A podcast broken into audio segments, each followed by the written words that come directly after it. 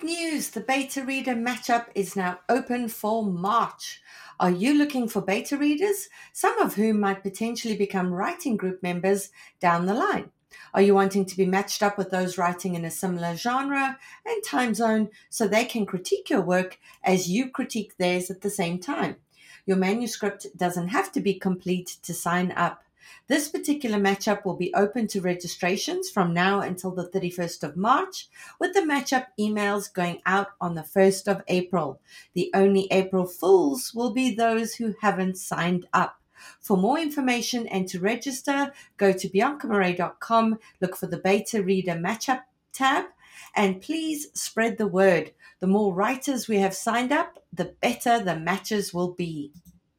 Hello, listeners. This is your co-host, Cece, and I'm so excited to tell you about my upcoming webinar, Writing Tension. Join me on Thursday, April 11th at 8 p.m. Eastern Time via Zoom to learn all about creating tension, conflict, and stakes in a story. This is a super popular writing webinar I offer, and it's filled with expert breakdowns, practical tips, formulas for cracking these elements, and real examples from novels that will help you dial up the tension in your story in actionable ways. And this year, I'm doing something extra. On the Monday after the webinar, we're having a live, cozy 90-minute Q&A session in which you'll get a chance to ask your questions about the webinar. That means we'll get to hang out for 2 days total. And if you can't attend the webinar, and or the cozy Q&A session, don't worry. They will be recorded and shared with everyone who's registered. There are limited spots for this webinar in this new format, so if you're interested, check out the link on my Instagram page and sign up. The handle is @CeceLyraAgent. That's @CeceLyra Agent. I hope to see you there.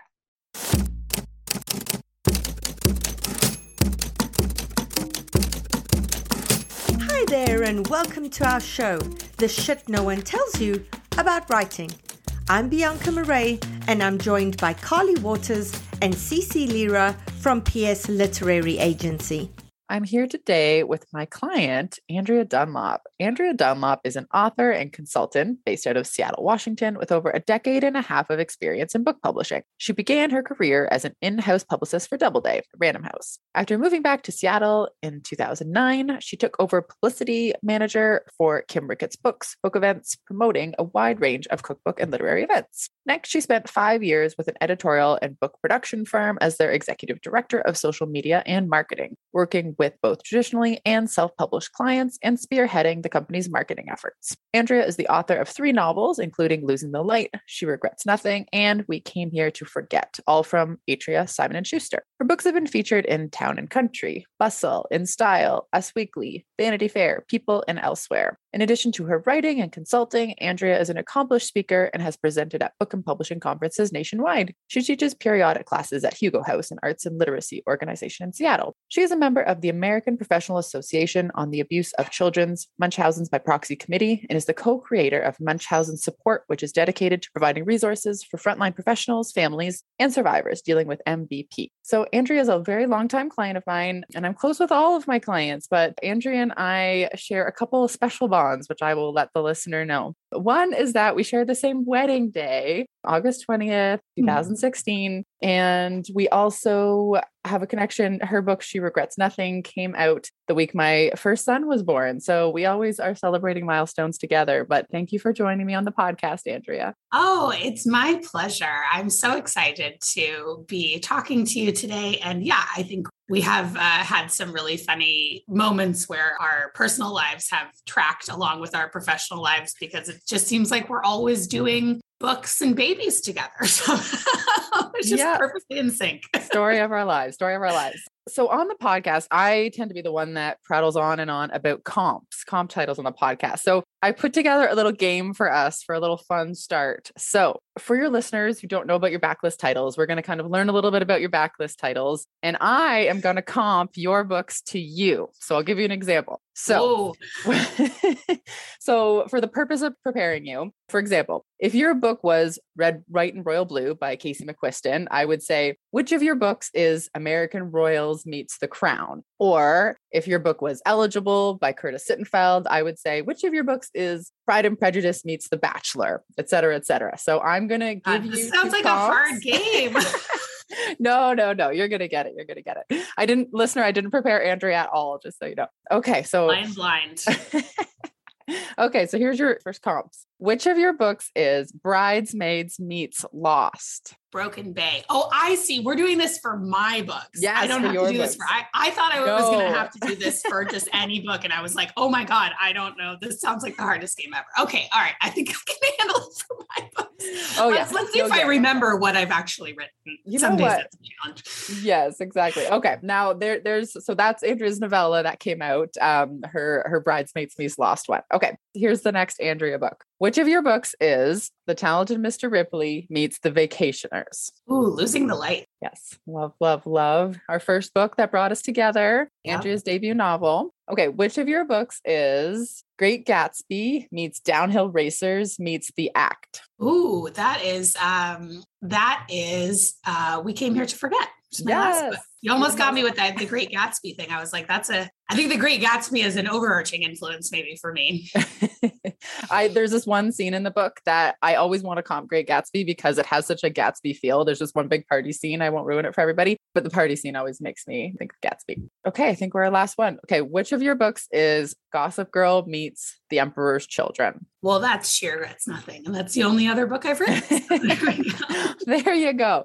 So as I said, I'm just the comp queen. I'm always telling everybody on the podcast, comps, comps, comps. So how do you as a writer feel about comping, being compared to other people? Or do you feel like it's just exists in like the publishing part of your world or the writerly part of your world? And like what do comps, comparative titles and all of that mean to you as a writer? I think they're so important. And I think that actually learning about comp titles is kind of one of the most important industry things that writers who are not working in any other part of the publishing industry besides being authors, I think that's one of the most important things you can learn about, just because I think that comp titles really are a way of telling you what the book is beyond just the back cover copy description. And they really help place it in the market. And I think they're not a perfect system, but they certainly are a lot more specific than something like genre. I think especially for work like mine, genre just is not very helpful. It doesn't really tell you anything. I mean, there's sort of all of these nebulous genre terms for what I write. Some people call it women's fiction. Some people call it upmarket fiction. Those don't really tell you. Upmarket and women read it. Okay, women are like the audience for most books. So it doesn't tell you much about it, right? So we really sort of rely on comp titles to tell a reader what it is. And I think that most readers are looking for what they like. I mean, there's so many books out there. Discovery is always the biggest issue that novelists face. And I think knowing your audience and knowing what other books they're reading, most people who read a lot. They're always looking for something that's like their other favorite books. So I think that's a really good thing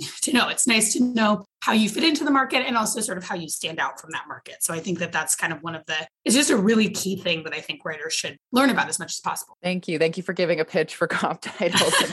Well, yeah. And I think it's also important that it sort of speaks to the importance of doing a lot of reading. I know that some authors really don't like to read a lot of books like theirs while they're in the writing process, sort of just that anxiety of influence, if you will. But I think as much as you can, sort of knowing the other books in the market and knowing what else your readers are into, and also for the purposes of supporting your community and supporting fellow writers, I think that's really important too. And that's something that's the best way to get to know your comps is just to read a lot. Absolutely. So one of the fun things I did to prepare for my talk with Andrea was I crowdsourced some questions for her on my Instagram stories. So I said, interviewing Andrea Dunlop, what do you want to know? And so we got some really good questions. So here's the first one. Some of them were repeats, so I could tell what's on everybody's mind. And this is a really big one. There's a lot of anxiety around this. And writers want to know, what is it like to be on submissions to editors, right? So there's this whole getting an agent thing, but what does it feel like when you're on submission to editors, kind of the next step of getting the book deal? It feels like you've just met a guy or gal or non-binary individual that you are really, really into, and you are waiting for them to call you. It is probably the hardest part of the entire process. It's the most passive part of the process for writers. There's nothing you can do. At that point, you have done all your work. You have prepped with your agent. Your agent has sent out his or her pitches, and you're just waiting by the phone, and you're waiting for that call that's going to, you know, move your life forward or not happen. And then when it's not happening, it feels like death by 1,000 paper cuts. It's really, really hard. I think it's an exciting place to be because you're really on the brink, but it is the most, I think for myself and for every writer I know, this is the most difficult part of the process because all you can do is sit and wait. The thing that I always try and do is start on another project to sort of deal with the emotional ups and downs of the actual publishing process versus the writing process. I really, like most writers, I think prefer to be in that writing zone. That's where we're happiest. When you're on submission with a novel in particular, you can't really start another novel necessarily because any day, you know, you could be on submission for a week or you could be on submission for a year. You don't know what your time period is going to be. And so to sort of try and dive into a new project that you may or may not be able to keep up momentum on is pretty hard. So I think it's just a matter of trying to distract yourself. I have to say right now, I think the only hack I can advise on is that, you know, this past year or so, I've had a fiction project, a nonfiction project, and a podcast that I've been working on. So I've had these sort of three creative projects that have been important to me. And I have noticed that it is helpful to sort of spread it out a little bit. You can kind of like pivot. That's not necessarily a practical thing to do all the time. But I think as much as you can sort of find something else to distract yourself with that's creative, but maybe not the whole next book, it is probably the best thing you can do. But yeah, submission is really hard. Okay, here's our next question. What is the best marketing and publicity advice writers normally never get? Ooh, that's a good one. I mean, probably all of it. I feel like this is a place where there's just a real gap in terms of preparing writers for what they're going to be dealing with when their book goes on sale.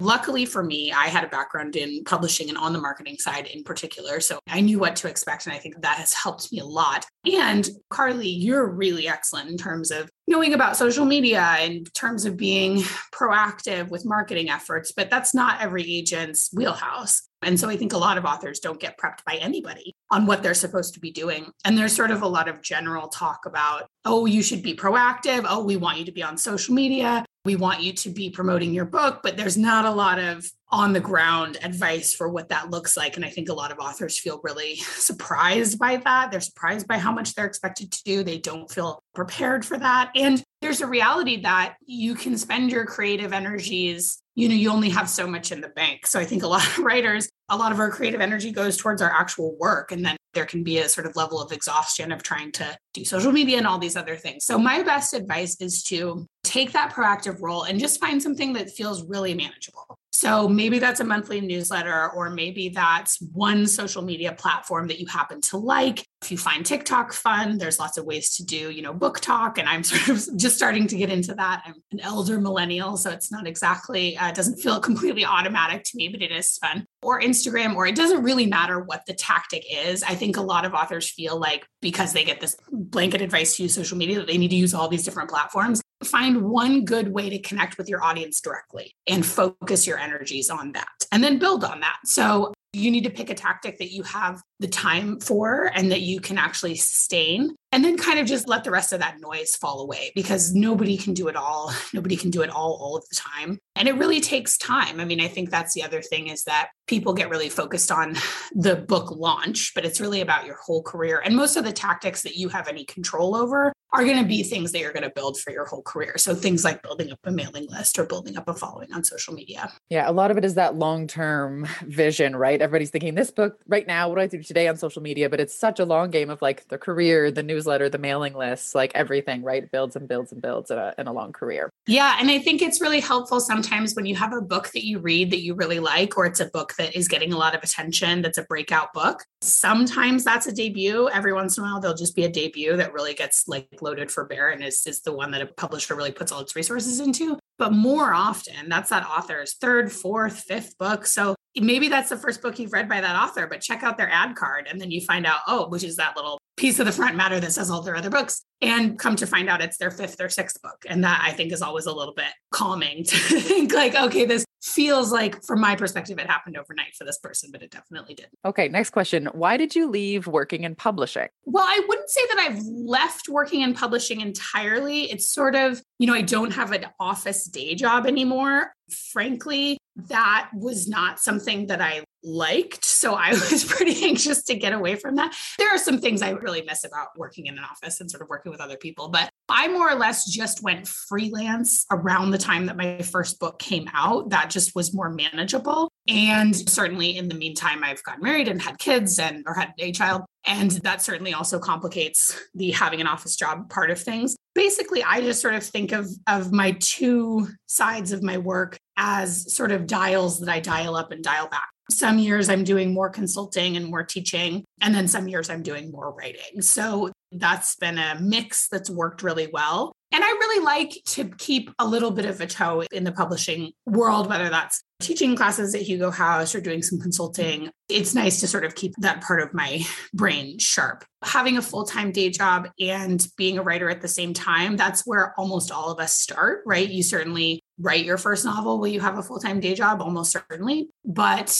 that does become hard. I mean, it really does become hard to sort of keep up with that. So I think that's why a lot of people you see end up sort of in the freelance space. Well, I love that analogy of like dialing up and dialing down. I think everybody can relate to that. And also talking about long careers, right? Like if you're going to do this job for a long time, there's going to be, we are not even getting into the financials of publishing on this talk, but there's going to be years where it's like, we're up or down, right? And like to have that dial up, dial down factor with subsidiary income is just so important for writers to kind of manage that balance, which. Yeah. And I think it's really good to have a trade, so to speak. I mean, it's really good to have something else you can do for money. I think it's not a bummer to have to do some other kind of work. I mean, I think that's just the reality for almost all writers. There's a very, very small percentage of people that are only living off that income. Okay. Next question. Anything you wish you started doing earlier in your career? You know, I don't think so. I mean, I really think there are certainly things that I have learned to do differently as I've gone along, but I think the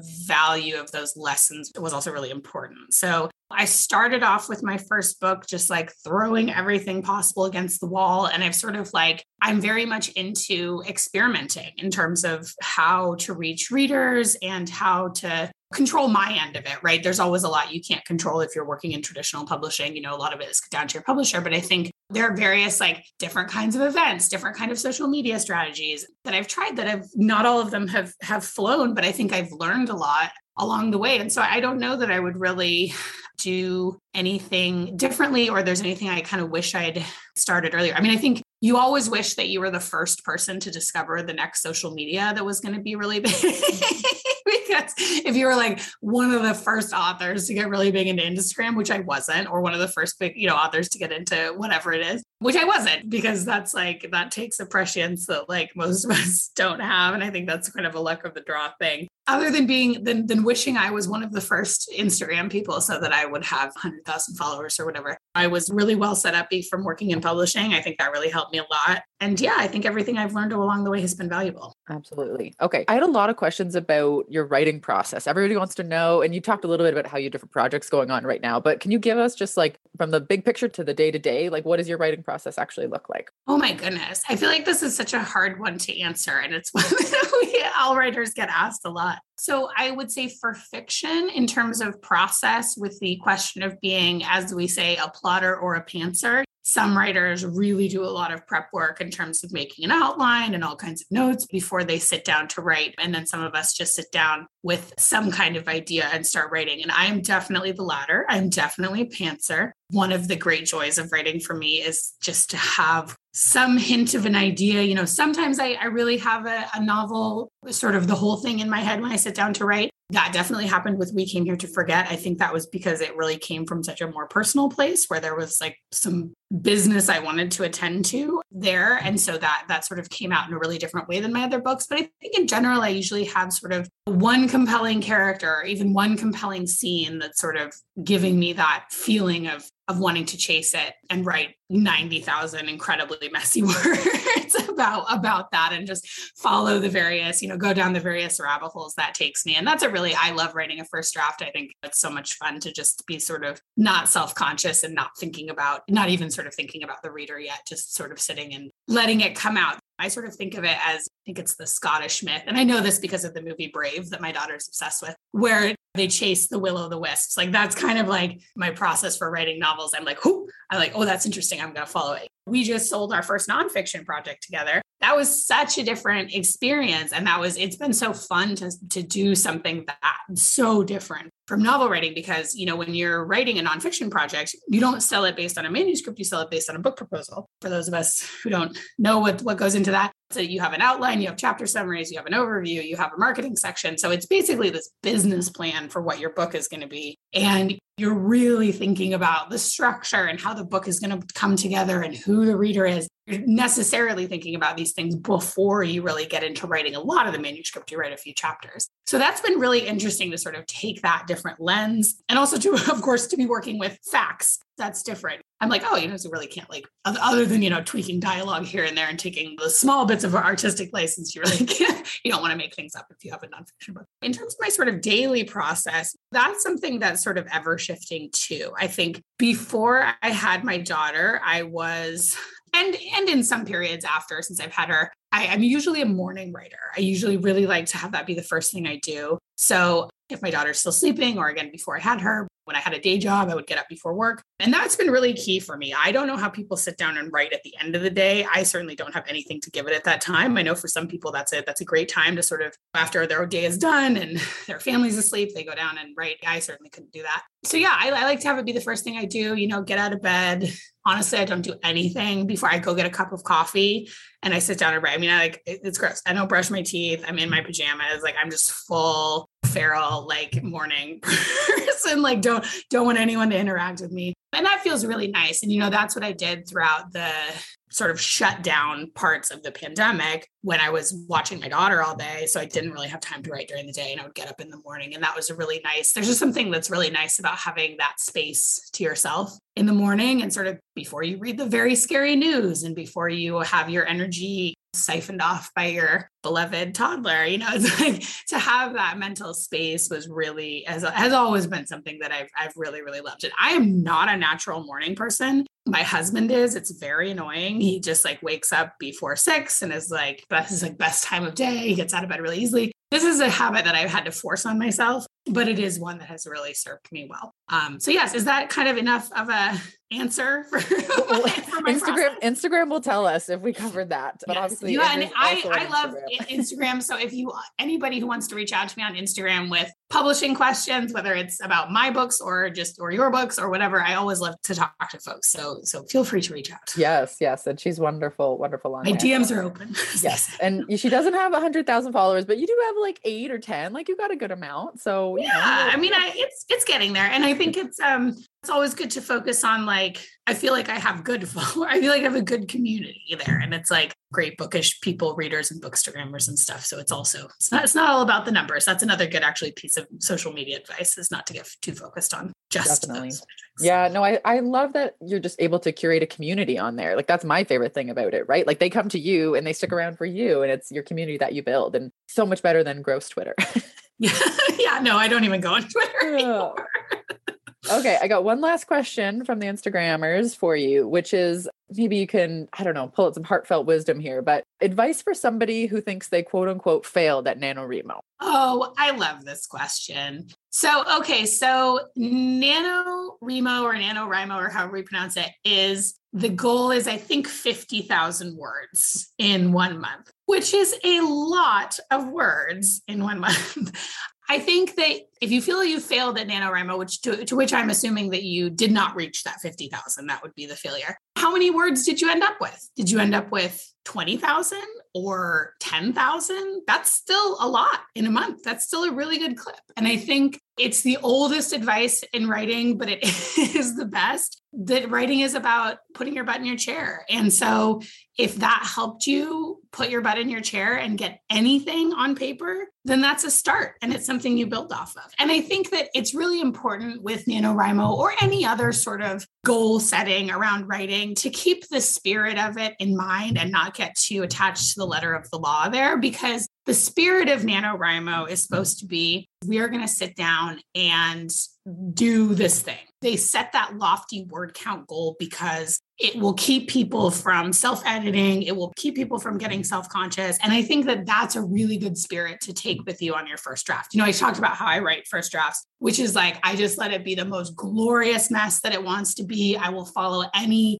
bonkers rabbit hole in case there's something good there. Like, I mean, I think with my last novel, I cut at least 100,000 words, ended up on the cutting room floor as I was writing various revisions. So I think like take the spirit of NaNoWriMo with you as you continue on that draft, which is just like, just get the words on the page. Doesn't matter if they're good words, bad words, like that's what revision is for. Like first drafts are supposed to be ugly. So I think like, don't get obsessed with reaching that goal. I think goal setting is good, but also reevaluating goals as you go is better, because I think like goals only matter insofar as they keep you motivated. If they start to make you feel defeated, then you're working at cross purposes with your goals. So yeah, figure out why maybe you weren't able to reach that 50,000. I mean, there's all kinds of reasons, right? Like that's a lot of words. Like writing takes this very small space in our lives, realistically, time-wise for most of us, especially if you're working on a first draft and you don't have a contract yet. Then you're not able to sort of like, I know I sort of talked about dialing up these day job and writing work. Like there's a lot of writing that all of us do on spec, right? We aren't necessarily going to get reimbursed for that time. So you really do have to like cut yourself some slack. We all have lives. We have day jobs and kids and friends and family members that need our help. Obviously, this last 2 years has been an incredibly hard time. So cut yourself some slack and keep the spirit going and find goals that are going to keep you motivated and not make you feel bad. I think that's wonderful advice. So whether you quote unquote win or quote unquote lose at NaNoWriMo, yeah, I think you're a winner in my books because I don't write. I'm yes. The agent. Me too. You're a winner in my book just for sitting down and opening the Word document and giving it a try. Yeah. Would you ever do it? I have in the past tried. I don't think I've ever tried to get the 50,000 because I just wasn't necessarily like at that point of working on something. You sort of have to be like sitting down to write a first draft on November 1st or kind of like really early in a first draft to want to get that 50,000. If you're working on a revision, then you're not going to like pile up 50,000 words. But I do usually in November try and hop on social media and like chat with people about NaNoWriMo. I love watching people do it. I kind of absorb the energy of, again, the spirit of the thing, right? Which is like people supporting each other and cheering each other on and really just that real focus on getting words on the page. So yeah, and I do set those kind of goals for myself sometimes, especially, in that first draft mode where I'm like, okay, I'm going to get 1,000 words a day or 2,000 words a day or whatever it is. The word count thing can be a really good goal to just keep your momentum up, which is really important on a first draft. I mean, I think it's really hard to get 80 or 90,000 words down. It's just something that a lot of people can't do. So absolutely. That's all the questions that we had from Instagrammers. So thank you so much for joining us on the podcast, sharing all of your wisdom. I'm sure people will be quote tweeting lots of inspirational quotes from your chat. So thank you so much for being here. Yeah, it was such a pleasure. My youngest son starts kindergarten this year. I can't believe it. One of the tricky things, though, about my kids being in French immersion school and me not having French as a language myself is worrying about how we're going to assist with homework as they get bigger. They're young now, but I see it coming. We are very lucky, though, to live in Ottawa, which is a bilingual city of 1 million people, and we have bilingual friends and francophone friends, so it's going to be really easy for our kids to pick it up at a young age through school and sports activities. But me, on the other hand, growing up where French class wasn't taken too seriously, and we goofed off. I am so sorry, Madame Corrigan. We're going to have to make up the difference. And that is where Rosetta Stone comes in as the most trusted language learning program available on desktop or as an app.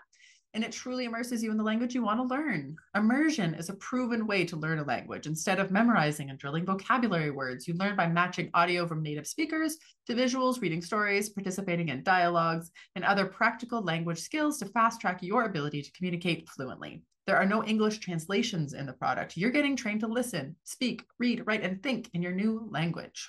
Rosetta Stone users especially love the speech recognition feature. As you practice speaking, Rosetta Stone uses advanced voice recognition technology to match your audio to audio from native speakers, and then gives you feedback on how well you're pronouncing words, so you can really hone those pronunciations, which we know is key to sounding fluent. It offers 25 languages, from Spanish, French, Italian, German, Chinese, Korean, Japanese, even Dutch, Arabic, and Polish. This is the best language program to get because they have been the expert for 30 years and used by millions. Thousands of companies and government organizations use Rosetta Stone to support language learning training online. Of all the apps, it is the best at speech recognition technology, so it compares your sound waves to those of native speakers. Rosetta Stone has a patented speech recognition engine called True Accent built into the program. So as you practice speaking, you're going to get your feedback on how well you're pronouncing words. Other language apps use speech recognition to detect what you said, but Rosetta Stone tells you how well you said it compared to native speakers. It's like having a personal trainer for your accent. Think about the cost of a 1-month language course. Think about the cost of a 1-hour private tutoring session. But with Rosetta Stone, you enjoy a lifetime membership and accessibility on desktop or app. And right now we have a special offer for you guys that is 50% off. That is lifetime access to 25 language courses on Rosetta Stone for 50% off, a complete steal.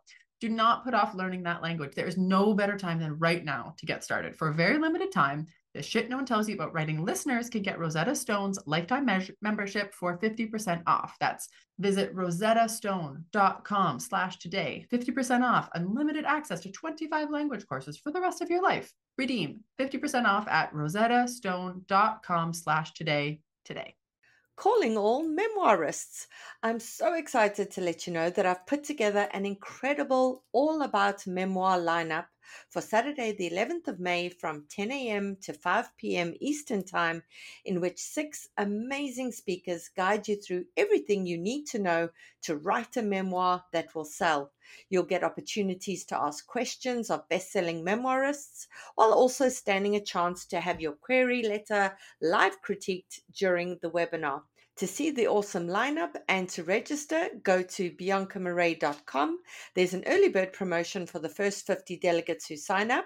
Come and join us and get your memoir groove on. Today's guest is the author of 6 previous novels in the Peter Ash series, most recently The Breaker. His debut, The Drifter, won both the ITW Thriller Award and the Barry Award for Best First Novel, and was a finalist for the Edgar, Anthony, and Hammett Awards. A husband and father, he lives in Milwaukee. It's my pleasure to welcome Nick Petrie. Nick, welcome to the show. Well, thanks so much for having me, Bianca. I've been listening to your podcast for quite a while now, so it's quite a joy to be on it. Thank you.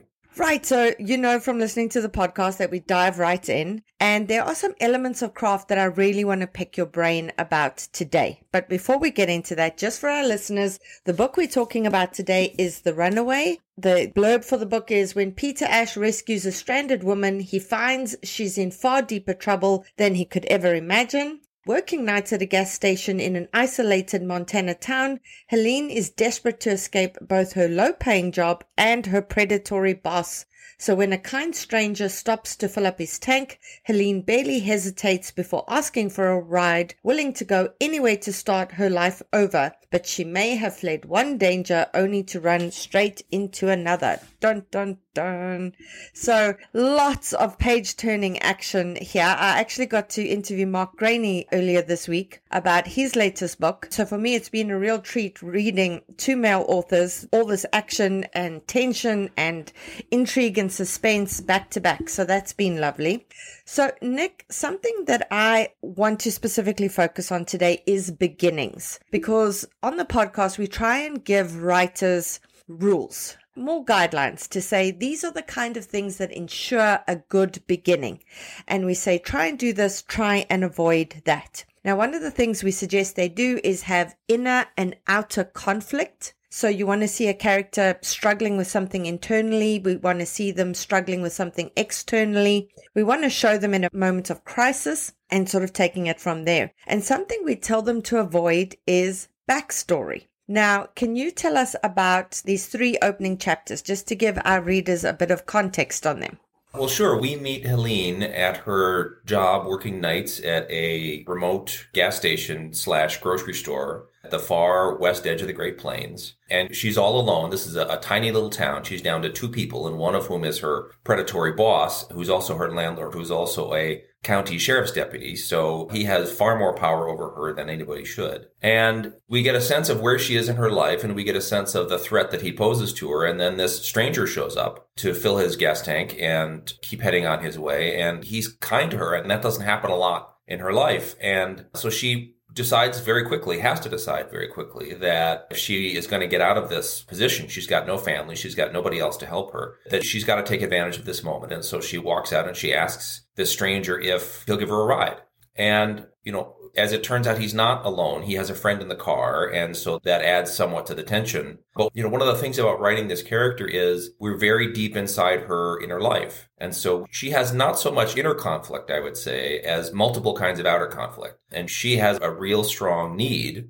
And she's trying hard to figure out how to get out of there. It's funny. One of the things that I love about what you do, Bianca, is that you talk about the technical details of how writing gets done. And for me, I am operating entirely by feel. I'm a pantser. I just begin. I'm looking for a voice. You know, really, that is how I begin, and how this book began was Helene kind of started talking to me. And I just tried to follow where she wanted to go, or where she had to go. So I'm not sure that's a very writerly answer for you, but I do think that that's sort of how my process works. Very much is a writerly answer. You know, for most of us, some character taps us on the shoulder. It's like talking to a stranger at a bar, and they're like, sit down, I'm going to tell you all of my stuff and you're going to listen. So that's how it happens for me as well. But I disagree with you in terms of Helene's inner conflict, because she has quite a lot of inner conflict. You know, when he first arrives, she's got a lot of interiority, like you say. It's written in the third person, yet it's super, super close to her. You know, we're very, very close to her. And there's things that she wants to say, but she doesn't say. There's things she kind of blurts out and then wishes she didn't. She's so used to men objectifying her that she's kind of testing the stranger. You know, he's not staring at her boobs like most men do when they come into the gas station, etc. So, you know, there's a lot happening inside of her. And when she decides to go with him, there is this conflict. She's like, should I do it? Should I not do it? This is my opportunity to make a run for it. So we definitely see the inner push and pull within her, and we see all this external conflict in her life, which definitely makes her super compelling. The thing that really interested me is, you know, I say to our listeners that the beginnings of stories is like circling a building. You're just trying to find your way in. Sometimes it's the front door, sometimes it's the back door, sometimes it's the fire escape. There's always so many different ways to begin a story, and you begin in the action. She is in this gas station. She's actually sleeping, and the stranger wakes her up, and we get a sense of how exhausted she is, the long hours she works, etc. And he isn't like other men. He doesn't treat her the same way. He's not disrespectful of her. He hasn't objectified her, and this kind of intrigues her. And then in chapter 2, we go back, and we have her backstory with this deputy, with her mother passing away, with her working these long hours, and this guy is super creepy. And he's what? He's waiting for her 19th birthday. Why? Well, he is playing a game with her, or he thinks he's playing a game. For her, it's deadly serious. For him, it's like foreplay. And he is letting her know and enjoying the tension it creates in her that, you know, his control over her is growing and growing, and that she should either give in to him or he will take what he wants regardless. And he is essentially given her the deadline of her 19th birthday, which is rapidly approaching. But I don't know, the backstory question is really interesting, because I'm really interested in backstory. I'm really interested in why people become the way they are. And I know it's sort of a commonplace trope to sort of say who you were in your childhood is who you are, dictates who you become as an adult. Although I think there's some truth to that. And I also think what makes it interesting is what are the ways that you resist your backstory? What are the ways that you push against it to try to become, you know, your own person, to define yourself as opposed to having your history define you? And so those are all the things that I'm kind of interested in talking about in terms of character. It also, no, it explains her motivation so well. So the only reason I ask about it is because you did it so well. So I normally say to my students and listeners, no backstory within the first 3 chapters. Ground us in the here and now, and let's go. And you did that in the first chapter. Chapter 2, you give us that backstory so that we understand why Helene would grab some things out of the gas station, grab some money out of the till, and go with two strange men because she's so desperate to get out of there. So it completely explains her motivation. My question is, when you decided to structure it this way, is there a reason why you didn't begin, let's say, 2 days earlier or a day earlier, and then we moved on to the stranger? For me, it's always just interesting the decisions we make in how we are going to present the order of events to our listeners, because there's no right way, there's no wrong way, there's just the way we chose. And so that's what I'm trying to do, is understand your rationale in terms of beginning where you did, then going back to backstory, and then bringing us back to the present moment again, as opposed to a linear timeline with her, like the day before, seeing this creepy guy, knowing her 19th birthday is approaching, and then seeing the scene in the gas station unfolding. You know, I have no idea how to answer that question. I wish I could have sort of planned out how that chapter evolved, and I rewrote it half a dozen times probably. I guess I'm looking for a certain sort of narrative shape, and I do like to begin in the middle, as Elmore Leonard said, and as you advise your students. I think that's a good idea, to begin where something is happening. But you also kind of know what informs what's happening. So, you know, I place her in that gas station, and, you know, you see her in conflict with her circumstances and somewhat with herself. No, I suppose you're right that it's because she has all of these impulses within her, because what person in their right mind would climb into what woman certainly would climb into a car with two strange men. And so I had to give her a good reason. And I had to have sort of that push and pull at the same time. But, you know, I'm always interested when writers talk about their choices as if they had other choices. And for me, I am just following what feels to me like the inevitability of how things should be in my head. The last podcast of yours I listened to, this is a cardinal sin for an author, but I can't remember your guest's name. But she talked about having a W structure. And I love that idea, but I could never begin something thinking about what sort of structure it would need. I really just sort of follow it down to see what happens. And I've read thousands and thousands of books of all sorts. And those are the things that I think after a while, you begin to internalize those structures and those systems. And you just think in terms of your story. At least that's what I do. Instead of trying to impose something externally on it, I just try to follow and to feel what this story wants to be. And it is a messy process. It is not efficient in any way. I wish, in fact, that I could be an outliner. I wish I could be like, you know, Mark Graney, who is a friend of mine and who is a really, really productive author. I wish I could generate as much work as he does. But I am, you know, for me, it is just I'm sort of feeling my way forward.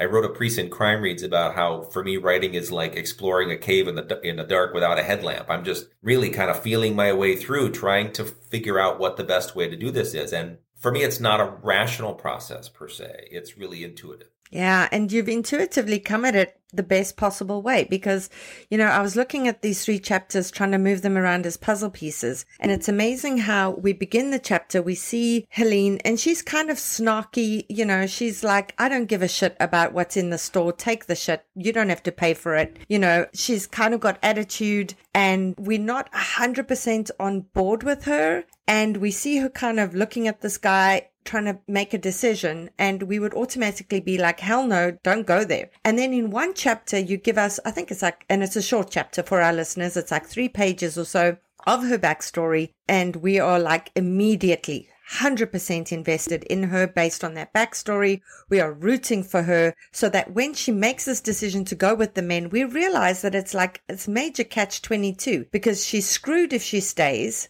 And she's definitely screwed if she stays. But if she goes with this man, there's a slight chance that she isn't screwed. So we are kind of rooting for her. So it was, you know, a wonderful decision that you made instinctively. For emerging writers, they're still trying to find their way into that instinctual kind of process where they just know something feels right, which is why we try and pick it apart and go, why did you do this? Maybe there was a rational reason for it. Well, no, all that makes sense to me. And certainly when I was starting out, I kind of worked the same way to some extent. I have a master's in fine arts and fiction. I've been through 1 million workshops. I've, you know, run 1 million workshops. It's a different working on short stories is also kind of a fundamentally different process. But I do think that the goal is to internalize your story process. And I've had the privilege of interviewing lots of authors at my local bookstore and for other events. And Greg Hurwitz, who's another thriller writer, one of his lines, which I love, he says people always ask him what the right book to read is so that they'll learn how to write fiction. And he said, well, there's no one right book. There's about 2,000 that you should read. And I think that's absolutely true because, I mean, reading is really the best way to learn to write. You certainly want to examine your prose. You want to write something and then take it apart and see what works and what doesn't. But you really need to read and you need to, read above yourself, right? If what you love is a good potboiler thriller, you should try reading stuff that is a level or two above that so that you can hopefully, learn from people who are better than you. And so I think that's kind of where that instinct gets developed for writers. Yeah, 100%. And every writer's process is different. The author you were talking about is Fiona Davis. She was talking about that W structure. She writes historical fiction. I'm like you, I'm a complete pantser. And, every book is different. It's a puzzle. And you as the author have got to figure out how the damn hell to put the thing together. And it's going to be different to the last puzzle you put together. And that's part of the joy and part of the fun of writing it. Now, let's talk again about the chapters that happen after that. You've got so much action. And I understand that this is an action thriller, but the story just moves forward so beautifully and so seamlessly. After we see Helene with these guys, we've got an instance where Peter comes across this woman who's parked on the side of the road. She's heavily pregnant and she's clearly running away from something. And being the kind of guy he is, he steps in to help her. And you keep the chapters really short and you always finish with something that keeps people reading pages. Again, is this something that you've adopted as your technique? Or again, do you just instinctively write a chapter and you end it at a place where you instinctively feel like that's a good end? Or do you have like a formula for yourself? Well, I often write forward and there are natural breaks in where, there's a shift or where I want to jump forward in time a little bit. And I'll often write 5,000 words or more without really breaking up into chapters. And then I will go back and sort of say, well, my chapters, again, I'm shooting for somewhere between 1,200 words and 1,600 words because I think that's a good, as a reader, I think that's a good sort of consumable chunk that's not exhausting. And I've noticed that when I'm reading something, if it's 11 o'clock at night and I should have turned the light out at 10:30, but the next chapter is just a couple pages and it ends at a little bit of a tension point, then I will often keep turning the pages. So I am a little bit deliberate about that, but I think of that as a different process than that discovery process. So for me, there's the bashing out that draft. And then there are the more, which for me is utterly instinctual. And then there are those points where, I kind of have to pull back and sort of say, okay, what have I done? And what shape has it taken? And what should I do with that? And so chapters and ends of chapters are very much something I'll test it out. I'll make a break. I'll write chapter and then I'll go forward and I'll shift them around, or I'll have a chapter section that's 2,500 words. And then the next one that's 800 words, and I'll think, okay, how can I balance these out a little bit? And I think part of it is when you are writing thrillers, right? That's my publisher. That's what my publisher calls these. The focus is on on tension on every page and on having fun, right? It should be exciting. Even if it's something that's not very pleasant that's happening, it should be exciting, right? I'm going for a physical reaction. And I can tell when I'm writing if my heartbeat is elevated. If I'm writing a scene that is engaging me emotionally, it also engages you physically. And that's why when you're at the very end of a really good, exciting book, it's hard to go to sleep afterward, right? So that's that effect that I'm going for. And the line or the moment at the end of a chapter is something I do spend some effort on. Sometimes it just happens, but sometimes I have to kind of go, I need to play with that a little bit. I need to add something to that a little bit. But yeah, it's a funny process because there is the instinctual piece and then there's the place where the writer shows up. I'm not quite sure who the other person is, but then the writer shows up and starts to sort of say, okay, now, what do you have? And I'm often switching back and forth, which can be problematic. When I begin a workday, I'll go with the previous few days' work and I'll kind of go through to fall into that voice and to sort of clean things up. Because when it does start to come, I sometimes need to sort of pull out some of the emotional bits a little bit, or I need to clarify some of the action pieces a little bit. So I spend the first part of my morning cleaning up and enhancing and developing what I've done the last few days, which is not so much instinctual. That's really analytical. And then I'll just try to push the book forward by not thinking too much. So it's an interesting back and forth. And I think you have to get good at using both those sets of muscles. Yeah, very much so. And it sounds like our process is exactly the same. I also begin by going over the last few days' work, cleaning that up, and then I go forward. And, you know, for our listeners, it's a great way to immerse yourself back in this world, in the voice that you've chosen, whether it's narrative voice or point of view, etc. And I always feel more comfortable moving forward once I'm happy with what I've just finished. So the more polished my previous chapter is, the more confident I feel moving forward. So that's a technique I definitely recommend as well.